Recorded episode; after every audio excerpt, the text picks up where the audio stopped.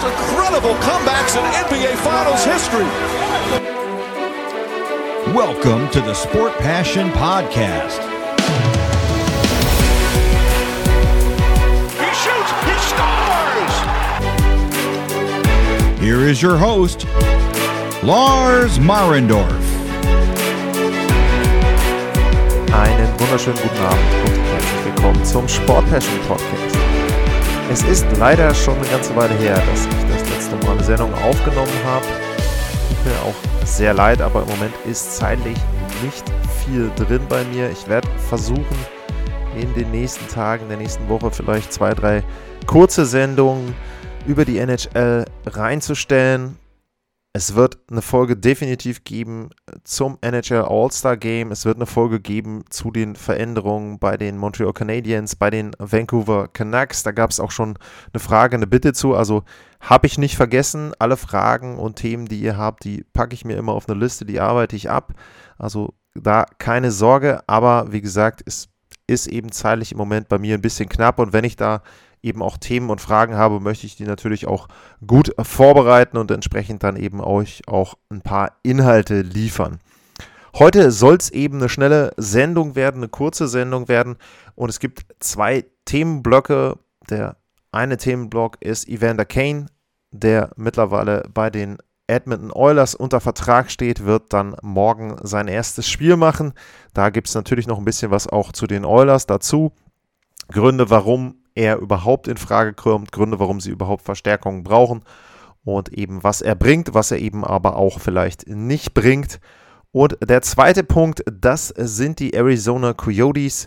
Da ist natürlich ein ganz, ganz großes Thema in den letzten Tagen hochgekommen, die Hallensituation und damit möchte ich auch beginnen, die Arizona Coyotes und die mögliche Hallensituation im nächsten Jahr will nicht komplett auf die gesamte Geschichte eingehen bei den Arizona Coyotes, nur so weit, das hatte ich ja auch schon in einer Folge, müsste ich nachgucken, welche das war, aber auf jeden Fall gab es eine Folge, wo ich das erwähnt hatte, dass die Coyotes Probleme haben mit ihrer Arena, war auf jeden Fall in der Vorschau ein kleines Thema von mir. Da gab es diverse ja, Missverständnisse, will ich es mal sagen. So wurde es von Seiten der Coyotes ausgedrückt, von Seiten der Stadt Glendale wurde es so ausgedrückt, dass da Zahlungen im Rückstand waren. Das hat man wohl alles beglichen, aber es war klar, die Coyotes haben die Kündigung bekommen für diesen Sommer und sie müssen sich umschauen nach einer neuen Halle.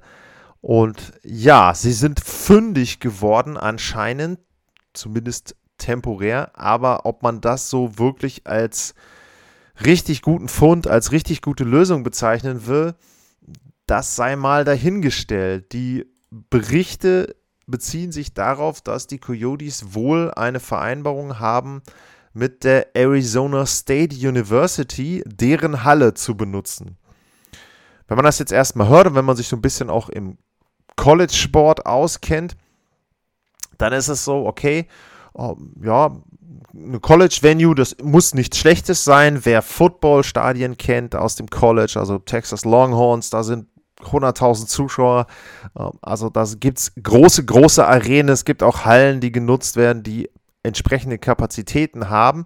Also auf den ersten Blick und wenn man das erstmal hört, dann wirkt das gar nicht so schlecht. Okay, sie haben jetzt die Möglichkeit, da mit der Arizona State University zusammen dort eine Halle zu zu nutzen. Nur, wenn man dann weiß, wie groß diese Halle ist, dann wirkt das Ganze im Prinzip eher wie ein schlechter Scherz, denn die Halle hat im Moment eine Kapazität von 5000 Zuschauern. 5000 Zuschauer bei College-Sport, bei College-Sportarten und bei College-Liga-Betrieb. Wenn man aber zum Beispiel auch den äh, Podcast von Elliot Friedman gehört hat, der ging da drauf ein und wenn man auch weiter ein bisschen guckt und auch ein paar andere Stimmen hört, dann kristallisiert sich heraus, dass diese nur 5000 Zuschauer, die da reinpassen sollen, nicht mal das Maximum sind, sondern wenn man diese Arena auf NHL-Standards bringen will. Das heißt, wenn dort die Umkleideräume entsprechend ausgestattet sind, wenn dort die Möglichkeiten für die Teams entsprechend drin sind, wenn dort die Medienmöglichkeiten entsprechend drin sind, dann soll das Ganze sogar eher in Richtung 3.500, 3.200 Zuschauer gehen. Und nur um das mal zu verdeutlichen, aktuell hat die Halle, die die Arizona Coyotes hat, die Gila äh, River Arena, eine Kapazität von 17 bis 18.000, also je nachdem, wie sie ausgebaut wird. Bei Wiki steht 17.000 irgendwas für Hockey. Kann man sicherlich auch auf 18.000 ausweiten, aber auf jeden Fall viel, viel größer. Also entweder mehr als das Dreifache oder aber wenn es die knapp 3.200 Zuschauer sind, eher das Sechsfache von dem an Kapazität, was die neue Halle der Arizona Coyotes haben soll. Das ist eher so, als ob man sagt, okay, komm, ähm, wir tragen unsere Preseason Games, wir tragen die Vorbereitungsspiele in der Halle aus, alles kein Thema, und danach gehen wir dann in eine normale NHL-Halle. Die ganze Geschichte der Arizona Coyotes ist so eine Blamage mittlerweile für die NHL geworden und vor allem auch für Gary Batman. Das ist für mich unfassbar, dass die anderen Besitzer das Ganze noch mit sich machen lassen. Also wir reden darüber, dass da seit Jahren anscheinend schwarze Zahlen gesch geschrieben werden. Das Team war zwischendurch im Besitz der Liga. Ähm, es ist so, wenn man sich die Zuschauerzahlen anguckt, die aktuellen NHL-Zuschauerzahlen, dann ist Arizona auf Platz 30. Dann kann man ja sagen, Mensch, Platz 30 gar nicht schlecht, sind ja 32 Teams. Ottawa und Buffalo sind dahinter. Nur die sind auf Platz 30 mit einer Auslastung von 11.500 Zuschauern. Wenn man jetzt sagt, okay, 11.500 Zuschauer ist ja gar nicht so schlecht, wenn man sieht, 9.500 hat Ottawa, 8.600 hat Buffalo. Aber wenn man dann guckt, was sind denn das für Fans, die da reingehen? Also, wenn man sich zum Beispiel die Spiele angeguckt hat gegen die Colorado Avalanche oder auch gegen die Vegas Golden Knights, das waren Heimspiele für Vegas und für Colorado. Da waren Fans aus Denver, aus Colorado, die da hingefahren sind, aus Nevada in der Nähe, die da hingefahren sind, die haben da billig Tickets gekauft und haben sich ein NHL-Spiel angeguckt. Vielleicht noch ein zweites oder ein drittes, je nachdem, wie die Heimspiele waren. Und das ist eben genau der Punkt. Sie kriegen die Halle überhaupt nicht voll. Jetzt kann man sagen, ja super, okay, dann gehe ich auf eine 5000er oder auf eine 4000er, 3000er Halle. Aber das ist ja eine Blamage für die NHL. Also wenn man sich überlegt, ich hatte ja in dem Fragen-Podcast zum Beispiel beantwortet, wie ich zum Eishockey gekommen bin oder was mein Eishockey-Background ist. Der Pferdeturm in Hannover, der hatte eine Kapazität von über fünf, knapp über 5000, 5500, je nachdem 5200, hat jetzt 4600 Zuschauer. Klar, da sind Stehplätze dabei. Okay, aber ich sag mal, vielleicht sind es dann 2000 Sitzplätze. Das ist ja fast die Hälfte dann, wenn man über 3000 nur hat, knapp über 3000 von Arizona. Also das ist doch eine Blamage überhaupt für die Liga, dass man überhaupt überlegen muss, in so eine Halle zu gehen. Das ist unfassbar. Und wenn man dann noch weiß, dass es einen Expansion-Prozess gab, wo sich Standorte beworben haben, wo sich Vegas beworben hat, wo sich Seattle beworben hat und wo sich unter anderem Quebec City beworben hat, die eine Halle haben von ungefähr 18.000 Zuschauern Kapazität, die Fans haben, die darben nach NHL-Hockey. Seit 1995, seitdem die Quebec Nordiques da weggegangen sind, möchte man wieder NHL-Hockey haben in Quebec. Das ist eher, ich sag jetzt mal fast ein böses Missverständnis gewesen, die Geschichte damals, wie überhaupt die Relocation zustande gekommen ist. Ähm, da war quasi ein, ein ähm, Poker sozusagen und ja, auf den Bluff äh, hat keiner so richtig reagiert und dann musste man das Ganze durchziehen. Ähm, will ich jetzt auch nicht, kann ich vielleicht mal im Sommer drauf eingehen auf die Geschichte, aber es ist so, seit 1995 wartet Quebec City auf ein NHL-Team. Und das ist ein Standort, ein, nur ein Standort. Wenn man sagen will, okay, das ist aber Kanada, das ist ein Standort im Norden, das ist ein Standort, der passt nicht rein von der Geografie. Ich muss wieder die Divisions durcheinander würfeln, die Conference. Okay, gut, das kann ich noch gelten lassen. Nur, dann gibt es eine Stadt, eines der größten Ballungsgebiete in den USA, und da hat die NHL kein Team. Das ist Houston. Warum geht man nicht nach Houston? Warum versucht man nicht, vielleicht für dieses eine Jahr zumindest mal da einen Test zu starten? Warum versucht man nicht, dieses eine Jahr in Houston zu sein? Kansas City wird immer wieder genannt. Portland ist wohl ein Standort, wo es durchaus die Möglichkeit gibt, äh, dass dort eben auch ein NHL-Team spielt. In der Halle der Trailblazers, meine ich, soll das dann passieren es gibt diverse Standorte. Hamilton, Ontario, selbst wenn man dann sagt, okay, dann gehe ich nach Kanada. Hamilton bei Toronto, auch da ist die Möglichkeit, da kann man auch hingehen. Zweites Team im Großraum Toronto. Hey, in Toronto, da kannst du fünfmal Tickets verkaufen, da ist die Bude immer noch voll.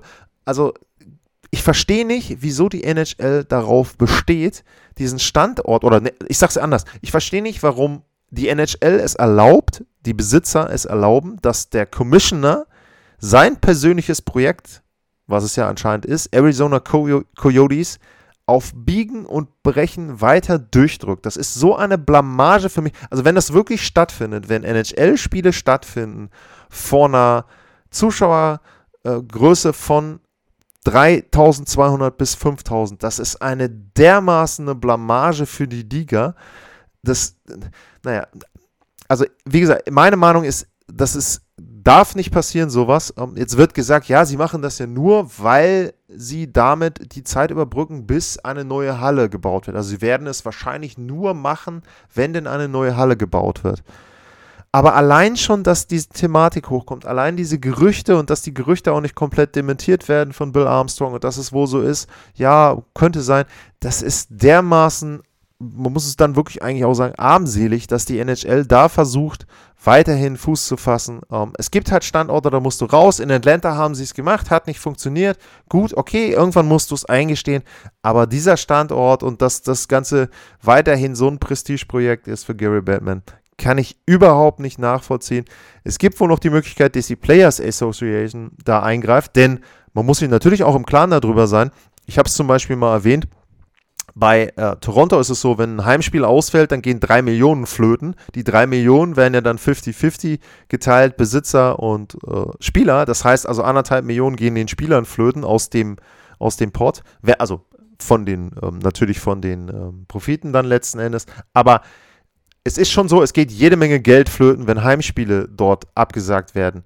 Jetzt kann man sich ja überlegen, selbst bei 11.500 Zuschauern wird Arizona ja trotzdem noch mehr Geld beisteuern, ganz klar, als bei 3,2 bis 5. Natürlich kannst du jetzt sagen, okay, du erhöhst die Preise, aber du kannst ja die Preise nicht verdoppeln oder verdreifachen und Arizona ist ja jetzt auch kein Markt von Heimspielen gegen die Avalanche und gegen die äh, Golden Knights mal abgesehen, wo dir Gästefans die Bude einrennen. Also von daher, ich kann das überhaupt nicht nachvollziehen. Für mich lächerlich im Grunde, was die Liga da macht. Und ich hoffe, dass das nicht passieren wird. Auf der anderen, also ich sage es jetzt mal anders, ist natürlich auch irgendwo ganz lustig, wenn man da wirklich mal hingeht und du hast ein NHL-Spiel bei 3200 äh, Zuschauern. Sind halt eben sonst normalerweise nur Vorbereitungsspiele, aber das ist wirklich eine sehr, sehr komische Geschichte und äh, ja, bin ich sehr gespannt, was dabei rauskommt. Das zum ersten Thema im Blog, Arizona Coyotes. Ähm, mein kleiner Rant und dann äh, der zweite Themenblock, der sich mit den Oilers und mit dem neuesten Zugang der Edmonton Oilers beschäftigt. Auch da geht es los mit einem kleinen Rant über die NHL und über ja, die ganzen Regularien, Verträge und Sperren und so weiter drumherum.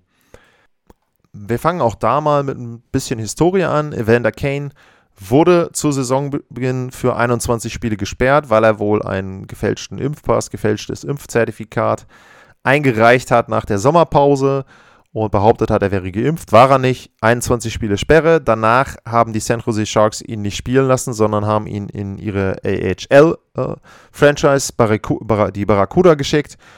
Und er hat kein NHL-Spiel bisher in dieser Saison gemacht. Dann hat er wohl in der AHL-Franchise bei den Barracuda hat er dann wohl gegen Covid-19-Protokolle verstoßen und dann war er wohl auch zwischendurch rund um Weihnachten oder als er dann äh, in seinem Covid-19-Protokoll war, war er in Kanada, ist nach Kanada eingereist und ja, die Beweise und die Umstände haben ausgereicht, dass die San Jose Sharks seinen Vertrag beenden durften. Also er war halt auf Unconditional Waivers. Es hätte ihn auch jedes andere Team dann nehmen können. Sein Vertrag waren ja sieben Jahre, ursprünglich äh, 49 Millionen. Hätte jedes andere Team zugreifen können, hat keiner zugegriffen.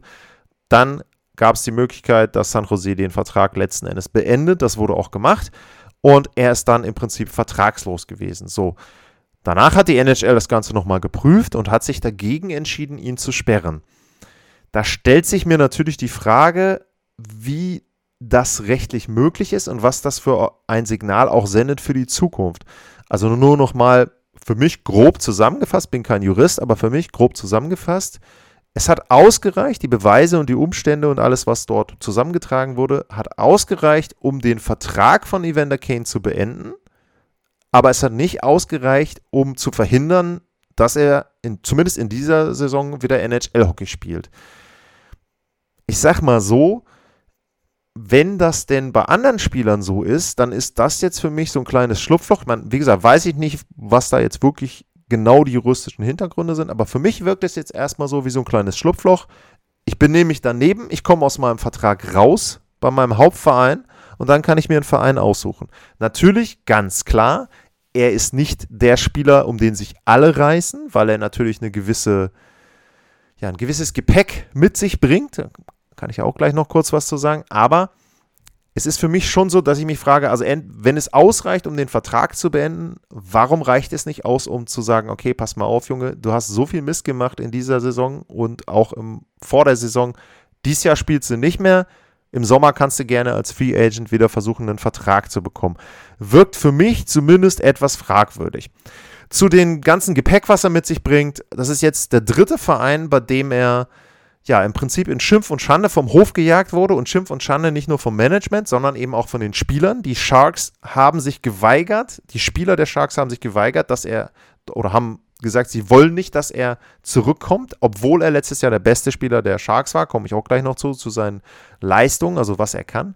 Und das ist jetzt der dritte Verein nach Buffalo, nach Winnipeg, wo er eben rausgeschmissen wird im Prinzip vom Verein, wo er weggetradet wurde in den anderen Standorten und jetzt eben entsprechend dann sogar entlassen wird. Und ja, den holen sich die Edmund Oilers. Ähm, die Historie bei ihm, ja, von Gewaltvorwürfen seiner Frau, Wettgerüchte drumherum, ähm, diverse andere Geschichten. Er ist pleite, er ist wohl spielsüchtig gewesen. Er sagt, er ist spielsüchtig gewesen. Okay, gut. Also, das sind alles, sag mal, auf der persönlichen Ebene. Er hat dann, nachdem er seinen Siebenjahresvertrag unterschrieben hat, sich wohl komplett daneben benommen in San Jose. Deswegen auch diese Stimmung gegen ihn dann vom Team. Er hat sich an Teamregeln nicht gehalten, er hat sich an Termine nicht gehalten, er ist zu spät zum Training gekommen. Er hat Pässe gefordert von den anderen, dass die für ihn spielen und so weiter und so weiter und so weiter. Das ist alles das, was die Edmonton Oilers bekommen. Aber es gibt auch eine andere Seite von ihm. Die Seite hat man zum Beispiel in San Jose gesehen, als er damals per Trade kam. Da hat er nämlich sehr gut gespielt am Anfang, da hat er sehr gut geholfen. Er hat dem Team geholfen, zumindest die erste Playoff-Runde damals gegen Anaheim zu gewinnen. Er hat sich damit dann seinen Siebenjahresvertrag verdient, aber, aber dann ging es bergab. Und wenn man dann aber mal guckt, was er für Statistiken hatte im letzten Jahr, dann weiß man, was er trotzdem, trotz dieser toxischen Umgebung und trotz der ganzen Sachen, die er nicht gemacht hat, nicht richtig trainiert, nicht richtig an die Regularien gehalten, was er einem Team bringt. Und vielleicht, was er speziell den Edmonton Oilers bringt. Kane hatte im letzten Jahr 49 Punkte in 56 Spielen. Waren übrigens alle 56, die er gemacht hat, also auch schon mal bemerkenswert. Er hat in allen gespielt. 49 Punkte, das war gut für Platz 29 im Scoring. So, oh, ist ja schon mal gar nicht schlecht. Top 30 Spieler, den holst du dir dazu. So, jetzt kommen wir dazu, was war denn das Problem der Edmonton Oilers? Und wenn man sich mal anguckt, die Edmonton Oilers, ja, in der Phase, wo sie wirklich schlecht waren, da rede ich über die Spiele vom 2. Dezember bis dann zum 21. Februar die Phase, wo sie eben bis auf zwei Siege alles verloren haben zwischendurch. Und wenn man sich da eben anguckt, ja, was hatte Edmonton da für Statistiken? Wie sah das aus im Vergleich zu den anderen Teams? Sie haben acht Punkte da geholt. Das waren die wenigsten Punkte aller NHL-Teams. Selbst die Canadiens waren in der Phase nicht so schlecht. Selbst die Coyotes waren in der Phase nicht so schlecht. Selbst Seattle nicht, Buffalo nicht. Alle anderen Teams, Philly, haben mehr Punkte geholt in der Phase als die Edmonton Oilers. Und wenn man sich dann eben auch anguckt, okay, ähm, was waren denn die Gründe, ähm, dann trifft man da zum Beispiel auch auf den Punkt, ja, Tore schießen. Sie haben nur 40 Tore gemacht in 16 Spielen. Das war Platz 29 in diesem Zeitraum. So, und wenn man dann jetzt wieder zurückgeht, okay, und sagt, ja, Kane, Platz 29, letzte Saison im Scoring. 22 Tore hat er gemacht. Dann muss man vielleicht auch mal gucken, okay, wo hat er denn seine Punkte gesammelt? Und dann kann man vielleicht auch erkennen, wie wertvoll er für Edmonton sein kann. Wenn man dann nämlich guckt, bei 5 gegen 5, wie sah denn da, wie sahen denn da seine Werte aus? Und bei 5 gegen 5, da war er letzte Saison auf Platz 17, was die Punkte betrifft. Da hat er 38 Punkte geholt, also 38 von 49 ist schon ein ziemlich großer Brocken und eben wie gesagt Platz 17. Wenn man dann auch guckt bei den Toren, auch da ist es so, sehr, sehr gut. Da war er sogar auf Platz 15 mit 17 Toren bei 5 gegen 5. Und das ist genau das Problem der Edmonton Oilers. Sie brauchen bei 5 gegen 5 weitere Spieler, die treffen können. Nicht nur einen Conor McDavid, nicht nur einen Leon Dreiseitel. Dreiseitel trifft ja auch sehr gerne im Überzahlspiel. Dementsprechend wird es sehr, sehr wichtig sein für die Edmonton Oilers, dass sie da andere Spieler haben, die eben auch dann bei 5 gegen 5 helfen können. Und da ist Evander Kane natürlich ein absoluter Glücksgriff. Also das muss man wirklich sagen, wenn man jetzt die ganzen anderen Themen, die neben dem Eishockey sind, weglässt, dann ist er genau der richtige Spieler, den die Edmund Oilers brauchen. Er ist groß, er hat Masse, er kann die Masse einsetzen, er ist vergleichsweise schnell auch noch für die Masse. Wenn man sich jetzt überlegt, die Kombinationsmöglichkeiten, die sie vorne haben, Dreiseitel, McDavid, äh, Ryan Nugent Hopkins mit dabei, äh, Puliavi und Zach Hyman, wenn er jetzt zurückkommt aus Covid-19 vorne mit dabei, dann hast du Yamamoto mit dabei, äh, Zach Cashian. Ähm, du hast jetzt plötzlich einen weiteren Spieler für die Top 6, vielleicht eher für die Top-Reihe. So. Und damit rücken alle anderen ein Stück weit nach unten. Und genau das Problem, was Edmonton hatte, dass im Prinzip nach den ersten beiden Reihen ein Abhang ist, ein Loch ist, wo, wo die Leistung reinfällt, das haben sie da nicht mehr. Sie haben dann plötzlich statt sechs, sieben Spieler vielleicht sieben, acht Spieler so. Und das macht eben mehrere Dinge. Zum einen, sie können jetzt erstmal besser kombinieren und zum anderen, auch das ein Punkt, den man nicht vergessen darf, sie haben plötzlich Tauschmasse. Sie haben dann plötzlich aus diesem Mix der Spieler, ich meine, klar, kein Dreiseitel, kein McDavid, ähm, auch von den anderen gibt es ein paar, die man eher nicht tauschen wird, aber sie haben plötzlich dann die Möglichkeit, dass man sagt, okay, ein Spieler, der jetzt, sagen wir mal, auf 6, 7, 8 ist in dem Ranking der Stürmer, den kann ich plötzlich tauschen. Da sage ich, okay, der ist jetzt entbehrlich, weil ich halt mit Kane jemanden habe, der mir vorne dann eben diese Rolle ausfüllt und dann kann ich den vielleicht tauschen gegen hm, vielleicht einen Torhüter. Könnte sein, hat man irgendwo mal gehört, dass die Oilers einen Torhüter, einen ganz guten Torhüter, vielleicht sogar gebrauchen können. Also neben dem, was er auf dem Eis bringt, nämlich bei 5 gegen 5, vielleicht auch im Überzahlspiel, aber ich glaube auch vor allem bei 5 gegen 5, ihnen einfach mehr Tiefe, mehr Masse, mehr Grit, mehr Härte auch zu geben. Also in dem Fall nicht unfair, also nicht, dass er jetzt ein unfairer Spieler wäre, aber wirklich mehr, mehr, ähm, ja, auch Physis gibt den Edmonton Oilers. Neben dem Punkt ist es eben auch einfach so, dass dadurch vielleicht irgendeiner der anderen entbehrlich ist und dass man dann sagt, okay, komm, den packen wir jetzt doch mit dem Erstrundenpick zusammen, weil wir in der Lage sind, weil wir jetzt Kane haben für die Saison, eben doch anzugreifen. Das ist etwas, muss man sehen. Und es ist ja noch ein bisschen Zeit hin bis zur Trade Deadline. Also auch der Zeitpunkt ist für Edmonton wirklich ideal. Du kannst dir das angucken, du kannst dir die Entwicklung angucken. Natürlich kann keiner vorhersagen, wenn jetzt das Ganze bis März wunderbar läuft und sie tauschen und Mitte März ist Evander Kane plötzlich vollkommen desinteressiert und sagt, ach komm, nee Leute, ich habe keinen Bock mehr und keine Ahnung, was er, was er dann macht. Und das Ganze bricht auseinander. Das kann ja natürlich keiner vorhersagen. Aber ich sage jetzt mal, wenn du einen Zeitpunkt hättest auswählen können bei Edmonton, jetzt, warum nicht? Sie haben jetzt auch wieder zumindest mal ein bisschen gewonnen, zwei Spiele gewonnen. Dementsprechend auch ein bisschen wieder die Stimmung im Team besser. Er kommt jetzt nicht in dieses komplette ja, demotivierte Team, vielleicht auch dieses verzweifelte Team, wir müssen jetzt gewinnen, wir, wir müssen jetzt in irgendeiner Form auch Tore machen, wir müssen jetzt irgendwie wieder auf die, auf die positive, ähm, auf die positive Richtung oder in eine positive Richtung das Team lenken. Da kommt er nicht rein, sondern er kommt in eine etwas bessere Stimmung rein und ja, ich kann mir schon vorstellen, dass das funktioniert. Und natürlich, auch da muss man jetzt wieder sagen, ähnliche Situation wie damals, als er zu den Sharks kam er hat keinen Vertrag mehr im Sommer. Der Vertrag ist beendet. Er ist, der ist vorbei. Der Vertrag ist weg. So, das heißt, er braucht wieder einen neuen Vertrag ab Sommer. Und natürlich kann er sich den jetzt erspielen. Und deswegen ist er natürlich hoch motiviert. Und man hat eben damals gesehen, über einen gewissen Zeitraum, über ein paar Monate, ist er in der Lage, fokussiert zu arbeiten, ist er in der Lage, fokussiert auch für ein Team gute Leistungen zu bringen. Also ich habe auch ein paar Artikel schon gelesen und, und auch Stimmen gehört, wo gesagt wird, ah, und oh, Risiko und so weiter. Natürlich ist es ein Risiko, gar keine Frage. Für mich ein Risiko, das kann nach hinten losgehen. Aber auf der anderen Seite, ganz ehrlich, was haben die Oilers zu verlieren? Und ich meine, man sagt ja oft, hey, ähm, Edmonton verschwendet die besten Jahre von Leon Dreiseitel und Conor McDavid. Ja, haben sie bisher gemacht, muss man auch, also in Teilen zumindest gemacht, muss man auch ganz klar bestätigen. Nur, jetzt haben sie eben einen Move gemacht und gehen ein bisschen Risiko. Und warum denn nicht? Wenn es nach hinten losgeht, okay, du hast ein bisschen Gehalt abgegeben. Du hast eine Saison, wo du jetzt sowieso im Moment gerade aus den Playoffs raus bist. Vielleicht erreichst du die Playoffs dann nicht. Es geht nach hinten los. Okay, gut. Aber man kann ihnen zumindest nicht vorwerfen, dass sie nicht mehr versucht haben als bisher.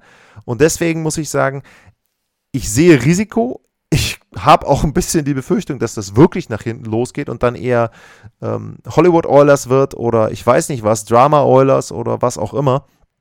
Aber, oder äh, ja, weiß ich nicht, Deepwater Horizon so ungefähr, wenn man über, über Oilers da redet. Aber ja, warum denn nicht? Also wirklich was zu verlieren hat Edmonton da nicht. Er kostet nicht viel Geld. Sie haben ihn jetzt auch ähm, mit einem Vertrag ausgestattet, wo man ihn dann eben nicht weggibt. Das ist jetzt für, für Kane dann nochmal eine gewisse Sicherheit. Und ansonsten, ja, wenn es klappt, super, genial. Vielleicht bleibt er dann auch da. Auch da, wie gesagt, ich, ich glaube auch an das Gute im Menschen. Vielleicht hat er jetzt wirklich gelernt. Zweite Mal, dass er einen Schuss von Bug bekommen hat oder weiß ich nicht, achte Mal oder neunte Mal. Aber ja, für den Verein, für Edmonton sehe ich da nicht so ein großes Risiko, wie das an manchen Stellen dargestellt wird. Ich glaube einfach, wenn es klappt, toll, wenn nicht, okay, hast du versucht und kannst zumindest auch gegenüber Dreiseitel und McDavid sagen, du, pass mal auf, mehr war jetzt nicht drin, wir werden nicht irgendwie einen Claude Giroux getauscht kriegen, das war nicht drin, auch vom Salary Cap her, aber wir haben versucht, der beste Spieler, rein vom Spieler, nicht vom Charakter, der beste Spieler, der auf dem Markt war während der Saison, den haben wir uns geholt und dementsprechend haben sie da etwas gemacht. Also ja, finde ich auf sportlicher Ebene gut und zu allem anderen habe ich ja vorhin schon was gesagt. Das war eine ganz schnelle Folge heute, eine kurze Folge mit zwei Kernthemen. Ansonsten meine Bitte gab es auch schon Einsendungen zu. Ich habe ja noch gesagt, es wird eine Folge geben zum All-Star-Game. Nochmal, wenn ihr Bock habt, schickt mir bei Twitter, schickt mir at Lars-Mar Nachrichten. Ähm, schickt mir eine E-Mail, info at sportpassion.de, wo ihr eure All-Star-Teams drin habt. Das heißt, pro Division zwei Torhüter, vier Verteidiger, sechs Stürmer. Das sind eure All-Star-Teams und ich werde das dann ein bisschen vergleichen mit dem, was ich aufgestellt habe und wird dann, glaube ich, eine ganz lustige Folge rund um das All-Star-Game, rund um die All-Star-Teams. Ansonsten vielen Dank fürs Zuhören. Wie immer, bewertet den Podcast da, wo ihr es könnt. Abonniert ihn, empfehlt ihn weiter und ansonsten achtet vor allem darauf, bleibt gesund und damit bis zum nächsten Mal. Tschüss.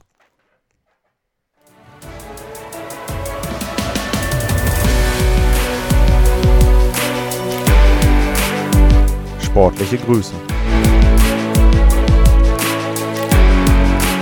Das war's, euer Lars.